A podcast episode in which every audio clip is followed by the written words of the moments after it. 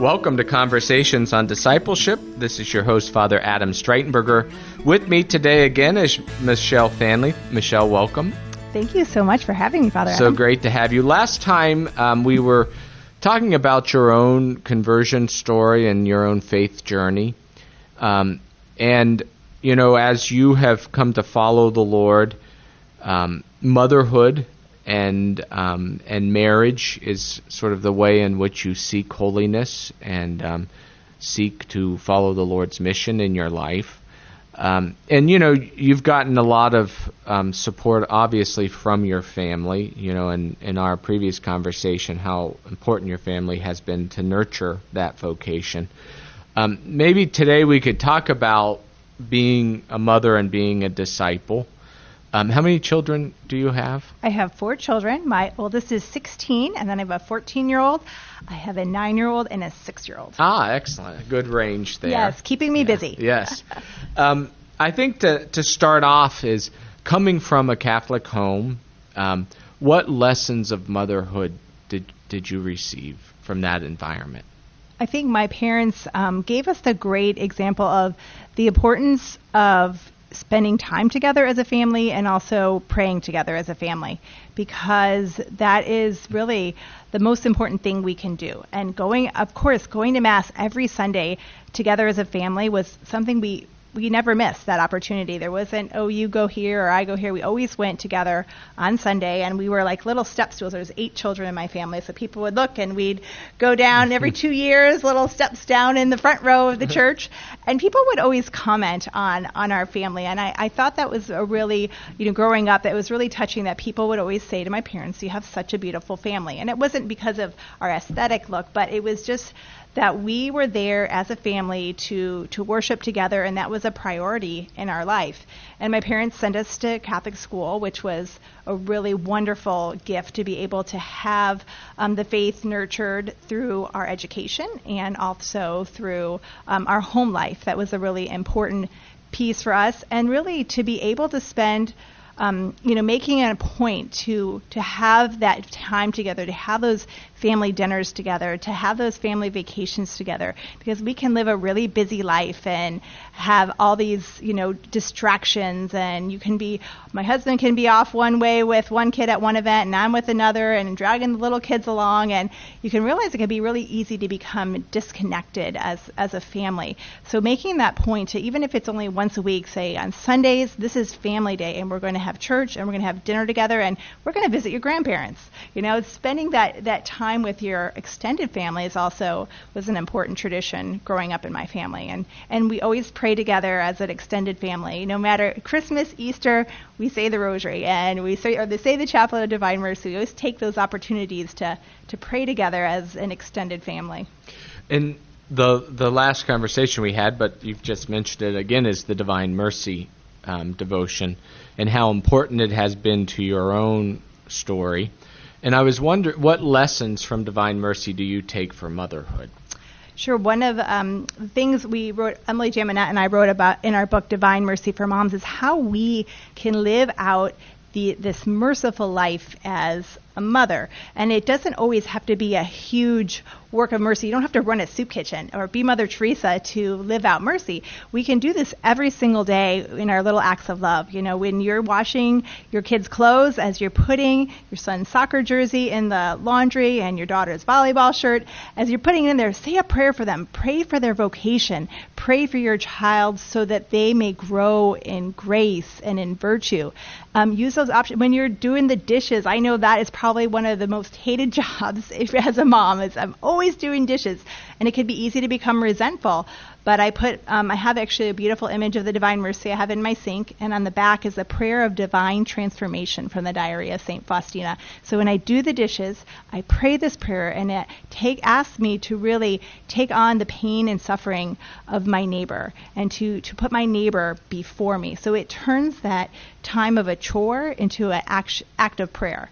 So using those little moments in our motherhood, when you're cooking, when you're driving in the car, you know the kids they're having fun in the back, so maybe I'll just pray the chaplet along in, in the front. But also, when the kids get in the car after school at three o'clock, turn on St. Gabriel Catholic Radio and listen to the Chaplet of Divine Mercy and pray it together as a family. And if if they resist, just leave it on on the radio because uh, you'll hear the. It's so funny to hear the kids once in a while. They'll just start singing for the sake of His sorrowful passion in the back in the back of the car. So they pick those things up, and in including those, the prayer, the chaplet, and cel- you know we celebrate Divine Mercy Sunday every Sunday. You know, this year was a very unique Divine Mercy Sunday, celebrating in our home, but it was it's really important to um, to, to have that celebration. And we had the opportunity to go to the National Shrine of Divine Mercy in 2014 as a family, and that was a really powerful experience for our family to sit with 20,000 other pilgrims and, and to pray together. So, using those devotions and especially the Divine Mercy devotion is a beautiful way to have that into your family life, to draw your family into prayer. And your kids will like it because it's not as long as the rosary, the chaplet. if you're tuning in, this is Conversations on Discipleship. I'm your host, Father Adam Streitenberger, and with me today is Michelle Faehnle. Michelle, um, you know, it, what really struck me is the small little sacrifices you make through prayer, you know, as you're doing your children's laundry and, and doing the dishes and things like that. And, you know, a, a frequent I wouldn't say necessarily frequent, but often I hear from mothers, you know, who maybe have wayward children, children who have fallen from the faith or anything, is the importance of the sacrifices they make for their children. And I wonder if you incorporate like penances or anything like that for your children, if that's been part of your experience? Well, Friday fasting is always it's a challenge for me to fast purely on bread and water, but I always give up something on Fridays, and that's from either for my husband and, and or, or children and people that have asked for specific prayers because prayer really is an fasting is an important part of our spiritual life. And I know I'm a sweet tooth, so for me, a lot of times in sacrificing sweets, maybe it's alcohol. You know, for me, it's not a, a sacrifice to give up meat on Friday. I'd rather have sushi than uh, than a steak. But um, but still, we do do offer up and have a meat-free Friday. And to remember though that don't just do these sacrifices out of habit, but to specifically unite them to your prayers. So I'm praying for my my husband that he is a good and faithful, strong husband, and he's growing in virtue. I'm offering that up today, Lord. I'm praying for my son, Lord, that he knows his vocation and that if he's called to be a priest, that he knows that in his heart. If he's called to be married, that you send him a woman who's going to help him to grow in his faith journey and help him to become a saint. So for each of your children, pray for their future. And that, it, that is really an important thing to sacrifice for for your children. And if you are in pain a lot of times we might have some type of suffering or illness. Don't waste that suffering. Offer that up to the lord especially for your family. Do you um, i mean so do do all of like the, do the kids each individually kind of name what they're sacrificing for? Or is it you know like has that been instilled that sort of idea of offering sacrifices for for intentions? Um, they all do definitely do the meat free, and we um, we discuss why we do it. I think it's been an important part to talk that sometimes the, the, there's so many traditions that we can have in the church, and we just do them and we don't even think about them. So it is important to, to talk about why we sacrifice, offering up that sacrifice, and offering up your sacrifice in the Mass. I think that's been also a lost, you know, tradition that was instilled in me. When you go to Mass and you receive communion, I'll tell my kids, I'll remind them a lot of times at communion, pray for grandma because she's having surgery. Offer up your mass for grandma. Offer up your mass for someone you know who is suffering. And that's a really important piece, I think, to teach our kids the power and the importance of the mass and that Holy Eucharist.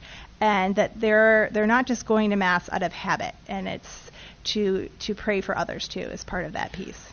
Beautiful. What, another struggle I hear from mothers often is teaching their children how to pray and I think, you know, it is a difficult thing because prayer is so private and so personal, you know. Um, and it's almost like teaching your children how to talk, really, you know. And I think everyone benefits from different lessons on how they've been somewhat successful in doing that. So, what are some little lessons on how to teach children to pray? Well, I always tell everyone to start simple. You know, start with your basic, your evening your evening prayers every night. My husband always sat, especially when the my older kids were little, we would sit in bed with them and we would pray for them, pray with them. And now that they're older, they have their own. My you know teenagers are able to to have their own prayer life, but to have that family prayer time as well, praying before meals.